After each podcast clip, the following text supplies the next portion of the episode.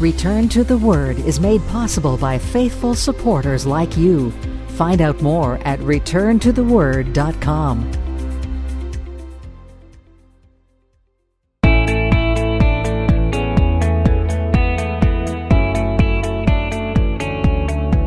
Welcome to another edition of Return to the Word Radio with Bible teacher Mark Fontecchio.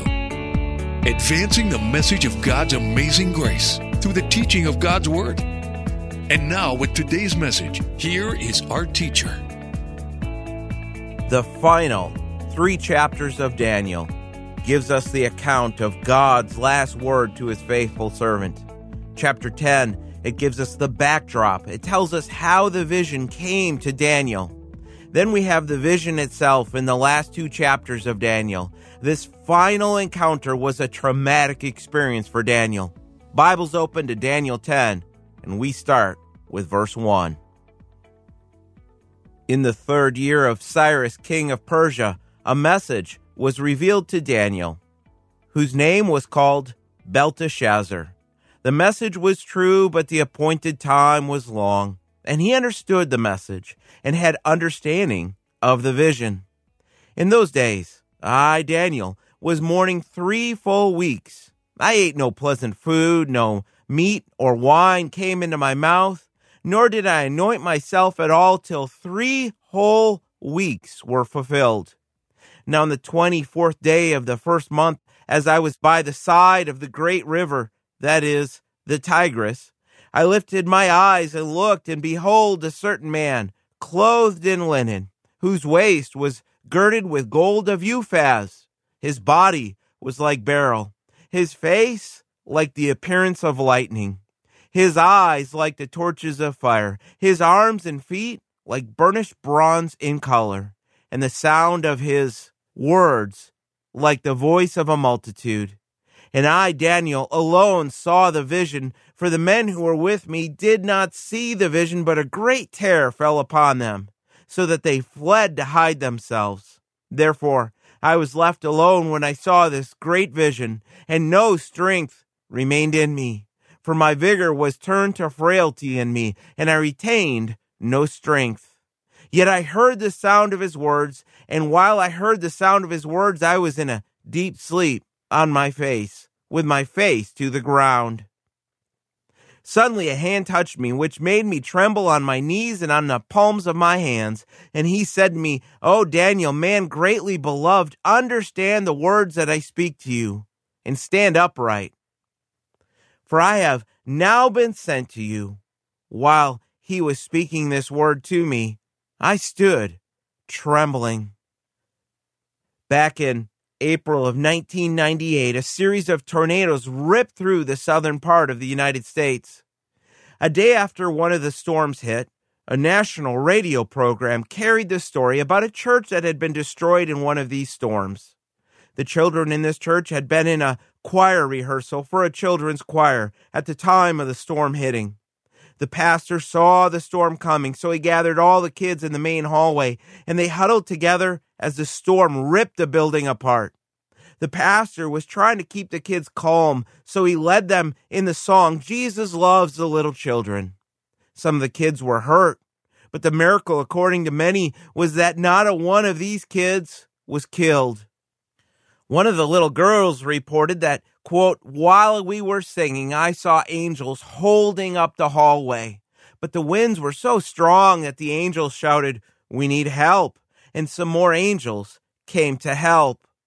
According to this little girl, the angels kept the hallway of this church intact while the storm destroyed the rest of the building.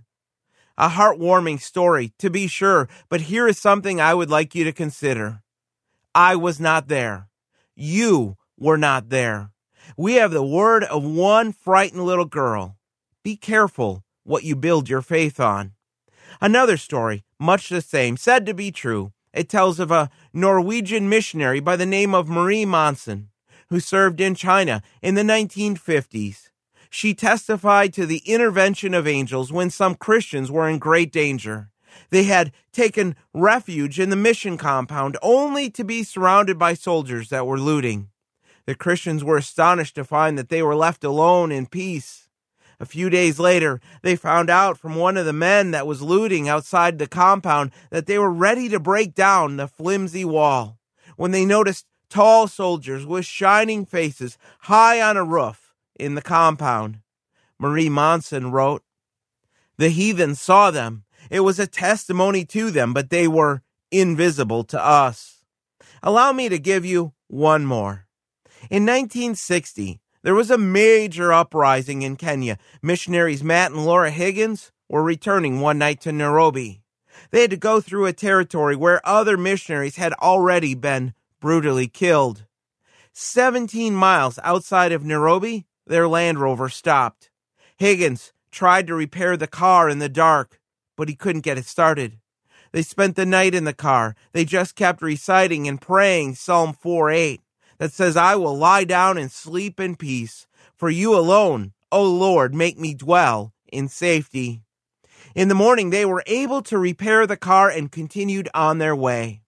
A few weeks later, back on furlough in the States, they reported that the night before they left Nairobi, a local pastor came to them, telling the story that a man had confessed to him that he, along with three other men, they crept up to the car to kill the Higgins. But when they got close, they saw 16 men surrounding the car, so they left. Matt Higgins told the pastor no one else was there. They didn't see anyone. Their conclusion was that God's angels stood guard.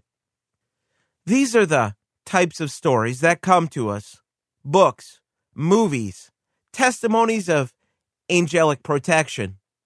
Could some of them be true? I think so.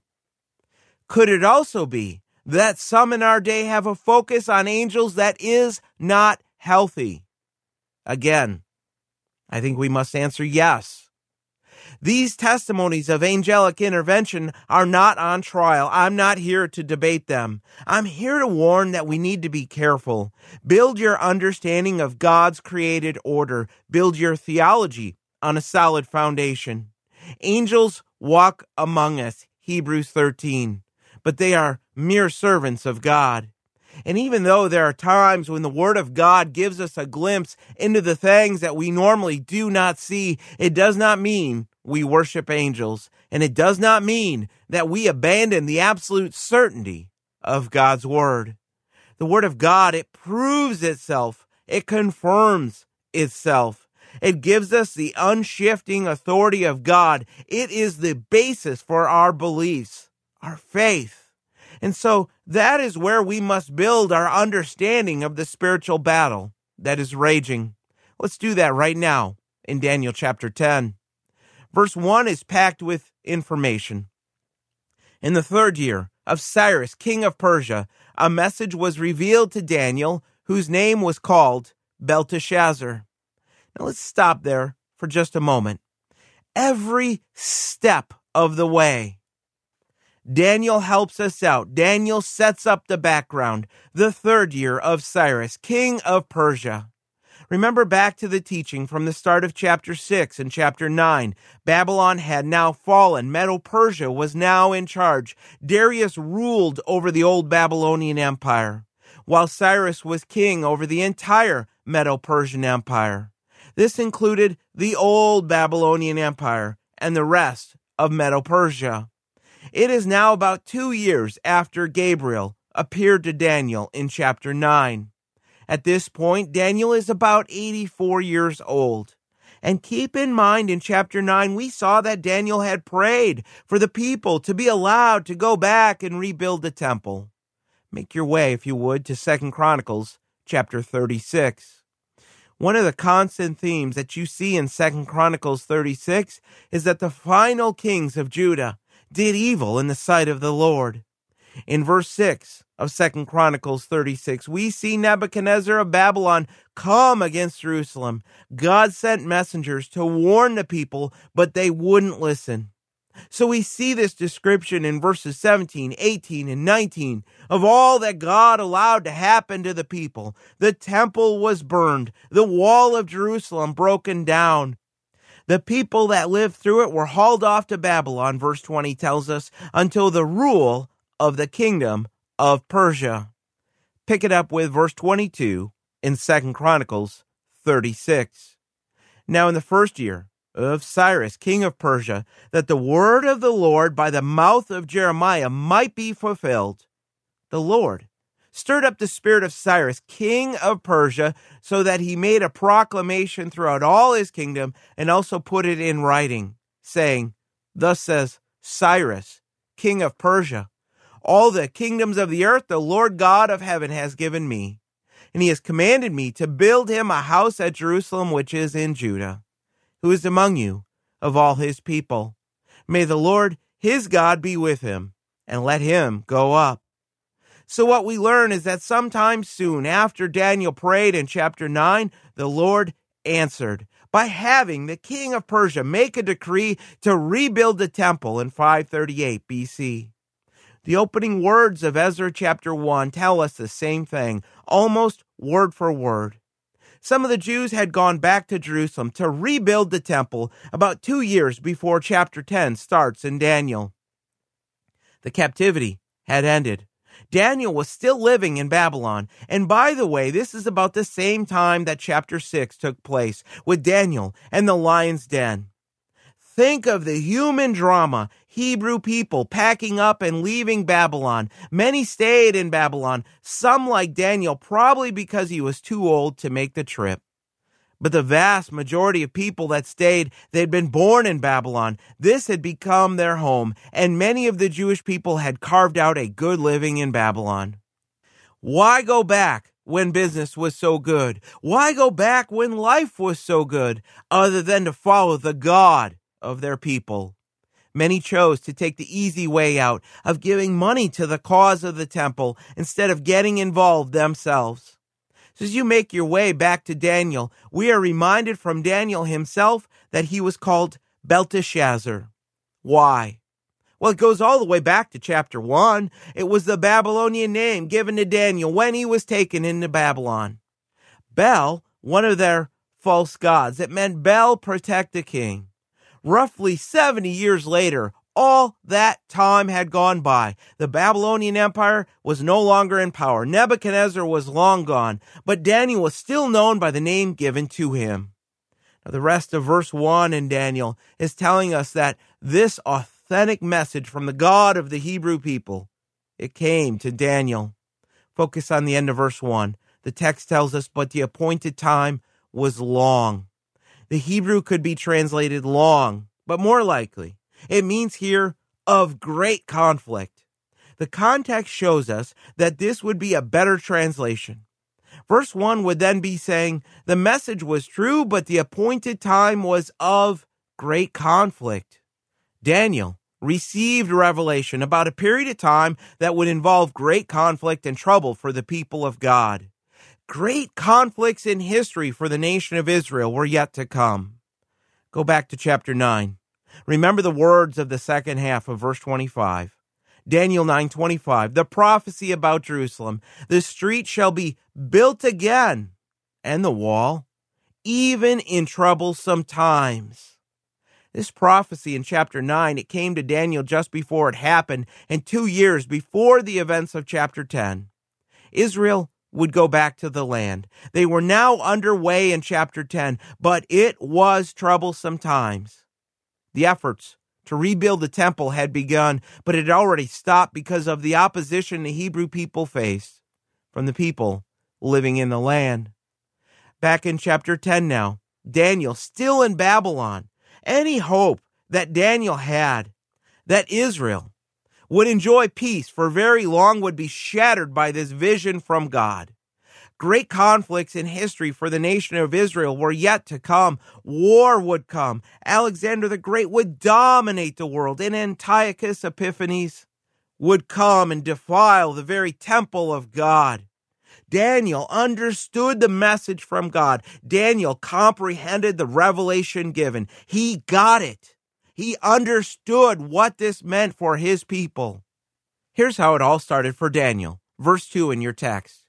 In those days, I, Daniel, was mourning three full weeks. I ate no pleasant food, no meat or wine came into my mouth, nor did I anoint myself at all till three whole weeks were fulfilled. The timeline involved in these verses just continues to build my faith in how accurate the Word of God is. Daniel starts by saying in verse 2, in those days. And we just looked at verse 1, which told us that this happened in Cyrus's third year. Verse 4 is going to tell us in a few minutes that it happened on the 24th day of the first month of that year, which means that it happened on the 24th day of the month of Nisan. Verses 2 and 3 would be the days leading up to the 24th of that month. And Daniel tells us that he was mourning for this period of three weeks. Why? Well, for a few different reasons. Verse 12 is going to tell us that Daniel was fasting in order to humble himself before God and because he wanted to understand the plan of God for his people. So pay attention to the wording here. Verse 2 three full weeks. Verse 3 three whole weeks. The wording in both places is three weeks of days. This is how we know we have moved on from the idea of weeks of years in chapter 9. The word of God is clear on this point. But remember what was happening while the Hebrew people were back in Jerusalem, attempting to rebuild the temple. The Samaritans were causing all kinds of problems for them. Ezra teaches us the altar had been set up, the foundation of the temple had been laid, but work had come to a stop. Now, this caused some heartache, and when the news reached Daniel, he was filled with grief. He mourned. And during this time of mourning, Daniel fasted. The good food, the meat, and the wine that he normally had as a governor and as a high ranking official in Babylon, he abstained for three weeks.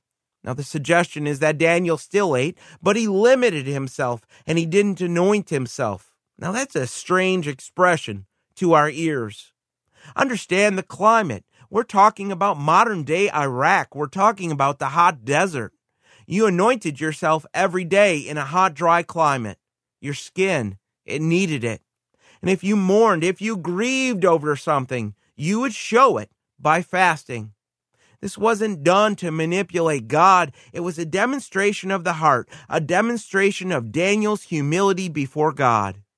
Fasting wasn't done as a ritual. It indicates a person is broken before God because of a great burden a burden that overrules the desire for the nicer things of life. Most of the Hebrew people still lived in Babylon, living the good life with very little concern for Jerusalem. Now, those that had gone back, the work had already stopped on the temple. Danger loomed around every corner for God's people. Daniel mourned. It was a hostile world to people of faith, and most of the people had a half hearted commitment to their God the visions from chapter 8 and 9, they were circling through Daniel's mind. The times of the Gentiles were here. He could not know when the Greeks foretold in prophecy would come. He could not know when the Romans would turn against God's people. The Hebrew people were scattered, and most of them seemed to care less about the sovereign grace of God or the prophecy of chapter 9, it told Daniel that it would be almost five centuries before the Messiah would come. And even then, he had been told the Messiah would be cut off. Daniel fasted. Daniel prayed. He lost his appetite. For three weeks, he sought the Lord. And then the answer came. Verse 4 Now, on the 24th day of the first month, as I was by the side of the great river, that is, the Tigris. I lifted my eyes and looked, and behold, a certain man, clothed in linen, whose waist was girded with gold of Uphaz. His body was like beryl, his face like the appearance of lightning, his eyes like torches of fire, his arms and feet like burnished bronze in color, and the sound of his words like the voice of a multitude. Verse 4 explains the timing for us. Verse 4 starts on the 24th day of the first month. Three weeks of fasting prior to this. The timing of Daniel's fast, based on Exodus 12, lines up with the Passover and the feast of the unleavened bread. The Passover was the 14th of the month. The Passover was on the 14th of Nisan. The Passover celebrated the deliverance of Israel from bondage to another nation. Do you see the significance? Daniel wanted this again for his people. The Passover was followed by the seven days of the Feast of Unleavened Bread, running from the 15th to the 21st of the month. The Passover in this feast came during Daniel's fast. Now, verse 4, you know, it reminds me of the old story of an organ in a large church that broke down one Sunday morning just before the services were about to begin. A member of the congregation happened to repair organs and he immediately went to work. It was a simple electrical problem. And when he finally got it fixed, it was just about the middle of the sermon. And so he quietly passed a note to the organist which read, After prayer, the power will be on. Daniel, he knew the power of prayer. He prayed three times every day. He prayed in his room in the lion's den. He prayed for wisdom, for guidance. He prayed that God would forgive the sins of his people and return them to their land. And now we find Daniel broken in prayer before the Creator. In verse 4, notice with me that Daniel was by the side of the great river, the Tigris. Not in the vision. Daniel was physically standing there. Other men were with him. Now, the Tigris River did not run through the city of Babylon. The closest it got was about 25 miles from it. So we know Daniel had left the city. He called it the Great River. It's easy to see why. It's over 1,100 miles long. Daniel looks up, and behold, a certain man clothed in linen. Now, this kind of reminds us of a play when the curtain is closed. You don't see what is taking place behind the curtain. And if you didn't know better, you might never realize that while the curtain is closed, the props are being brought out, the scenery is changed, and the actors, they take their positions. But every once in a while, somebody slips up and the curtain is accidentally pulled back. And you get to see what is taking place behind the scenes. That's almost what God is doing here except it's not an accident. God pulled back the curtain to give us a glimpse so we can see what is normally hidden from us. The description of this man causes many to think this was Christ. It wasn't. First, because we do see in the Bible that angels are described like this. In Matthew 28, an angel is described as having a countenance like lightning, with clothing as white as snow. Revelation 15:6 describes angels with pure bright linen, having chests girded with golden bands. Daniel's description fits with what we see of the angels in the word of God. And second, verse 13 eliminates this idea that this could have been the pre-incarnate Christ because this man needed the assistance of Michael to stand up to the forces of darkness, to stand up to a demon of Persia. So if it is not Christ, many turn to the angel, Gabriel. He appeared to Daniel in chapters 8 and 9. Might have been, but it does leave you wondering why Gabriel would be named in those chapters, but not here.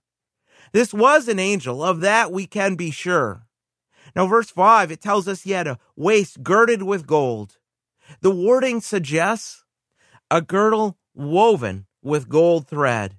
His body was like beryl, a reference to a precious gem. Daniel saw a reflection of the glory of heaven in this angel that visited him. Keep in mind as we go through this, Daniel was trying to describe the indescribable. He was trying to put in human terms what this beautiful angelic being looked like. And you have to remember that even the priests of Israel, the clothing they wore, it set them apart as servants of God. And that is kind of the idea with this angelic being. His face was like the appearance of lightning, and his eyes were like torches of fire. The idea is penetrating insight. His arms and feet were like burnished bronze in color, and the sounds of his words like the voice of a multitude. When this angel spoke, it sounded like a crowd speaking in unison. Strength is conveyed, a deep authoritative voice. This was a messenger from God. Verse 7 And I, Daniel, alone saw the vision, for the men who were with me did not see the vision. But a great terror fell upon them so that they fled to hide themselves. Therefore I was left alone when I saw this great vision, and no strength remained in me. For my vigor was turned to frailty in me, and I retained no strength. There are some details here that leave us wishing we could know more. In verse 7, this is described as a vision, giving the impression that maybe this angel did not physically show up, that this was something Daniel only saw in a vision. But yet, we learn in the coming verses that the angel touched Daniel to strengthen him, giving us the impression that this angel physically appeared. And the fact that the men were scared away, it points us in the same direction that something happened, that this was more than just a dream vision. The other men were kept from seeing this angel. It affected them. Great terror fell upon them. They went and hid. And look at the impact that this had upon Daniel. Verse 8 teaches us he was left alone. No strength remained in him. His vigor, or a better translation would be his appearance, it changed to frailty. The wording is blunt. It conveys the idea that his appearance, it changed to a death-like paleness with a grotesque wrenching of the face. Quite the mental picture it leaves you with. It highlights the frailty of man. It highlights the power of God. It shows the strength of his angelic beings. Daniel was left helpless before this messenger of God. Pick up our text with verse 9. Yet I heard the sound of his words, and while I heard the sounds of his words, I was in a deep sleep on my face, with my face to the ground. Suddenly, a hand touched me which made me tremble on my knees and on the palms of my hands. Daniel fainted. He was overcome by the presence of this messenger of God. Visions of this caliber are given to very few, and so it is left to us to learn from what took place in these moments when God gave his revelation to man. The power of God and his angelic beings is beyond our understanding. His messenger simply spoke, and Daniel was left on the ground. I think when we stand in the very presence of God and his angelic beings, our entire concept of God is going to instantly change. The angel awakens Daniel in verse 10, helping him to get to his hands and knees, trembling, rocking, shaking back and forth. And then in verse 11, we read, And he said to me, O Daniel, man greatly beloved, understand the words that I speak to you and stand upright. For I have now been sent you. And while he was speaking this word to me, I stood trembling. Daniel, man greatly beloved, these are the same words that Gabriel spoke in chapter 9. If you were Daniel, standing face to face with this powerful messenger of God, these words would comfort your soul. Daniel had a heart for God. Daniel had a heart for the glory of God. Understand the words I speak to you, Daniel. Pay attention. Daniel made his way to his feet, wiping away the fog. He had fainted. Get up, Daniel. A messenger of God had come with an answer to his prayer. And this is where we leave Daniel, standing there, trembling before this angelic being, about to receive an answer to his prayer a story which I can neither confirm nor deny. Tells about a mother who wanted to expand her son's interest in music by taking him to hear Paderewski in concert. They entered the music hall, took their seats, but then the mother saw a friend and went off briefly to talk with her, instructing her son to stay put. But he didn't. He began to wander around the concert hall. He found his way backstage and came to a room that said, Do not enter. But the kid couldn't read that well, so it didn't stop him. He went in. The house lights dimmed. The mother returned to her seat and the boy was missing. She assumed he made an urgent trip to the bathroom. She decided to wait for a few minutes before panicking.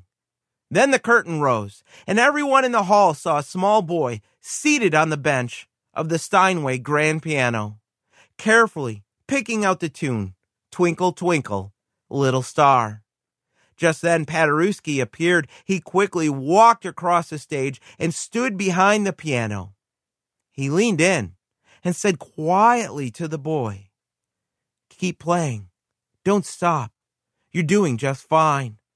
And then with his left hand, he reached around the boy and added some bass chords, while with his right hand, he played runs and broken chords.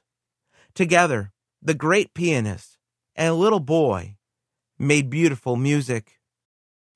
When the curtain is pulled back in Scripture, we see that we are seated next to a great musician who is making beautiful music with our lives. He's brought in others to help us in this life. Hebrews refers to the angels as ministering spirits sent forth for those who will inherit salvation. In our next study of Daniel, we're going to see demonic forces rising up with angelic warfare in the heavens. But do you know what this means? It means that when we pray, we turn loose the very powers of heaven. It means that when we pray, we take part in the great spiritual battle that continues to rage behind the scenes. Ephesians 6:12 For we do not wrestle against flesh and blood but against principalities, against powers, against the rulers of the darkness of this age, against spiritual hosts of wickedness in the heavenly places. It means that angels are working behind the curtain, behind what we can see, fighting on our behalf as believers in Christ Jesus. Satan is the prince of the power of the air. He is the spirit who now works in the sons of disobedience. Ephesians 2. Satan has a plan to rule the nations. Satan has a plan to rule his people. He continues to march forward, but we stand firm in Christ, knowing the day will come when Satan will be cast into the lake of fire, doomed for eternal judgment, apart from a holy God. And until that day, we stand firm in Christ, putting to use the spiritual armor that he has given us, our salvation, our faith, our ability to live in the righteousness of Christ the peace we have in Christ, the hope we have in Christ, the Spirit of God living in us, the Word of God, and prayer. You know, when David stood before Goliath, he told Goliath in 1 Samuel 17, You have come to me with a sword, with a spear, and with a javelin. But I come to you in the name of the Lord of hosts, the God of the armies of Israel, whom you have defied. And then David said just a little further down in the text, this assembly, listen, this assembly shall know that the Lord does not save with sword and spear, for the battle is the Lord's and he will give you into our hands. We face this same truth. The spiritual armor of God means we are able to stand even with the wickedness that surrounds us. But the battle, it does not belong to us because a greater one is coming. He's at work in our lives right now. And the day is approaching when he will slay the forces of darkness with a simple, spoken word. Stand firm in Christ. Know that the battle belongs to him. And be thankful for the work he continues to do, one note at a time in our lives.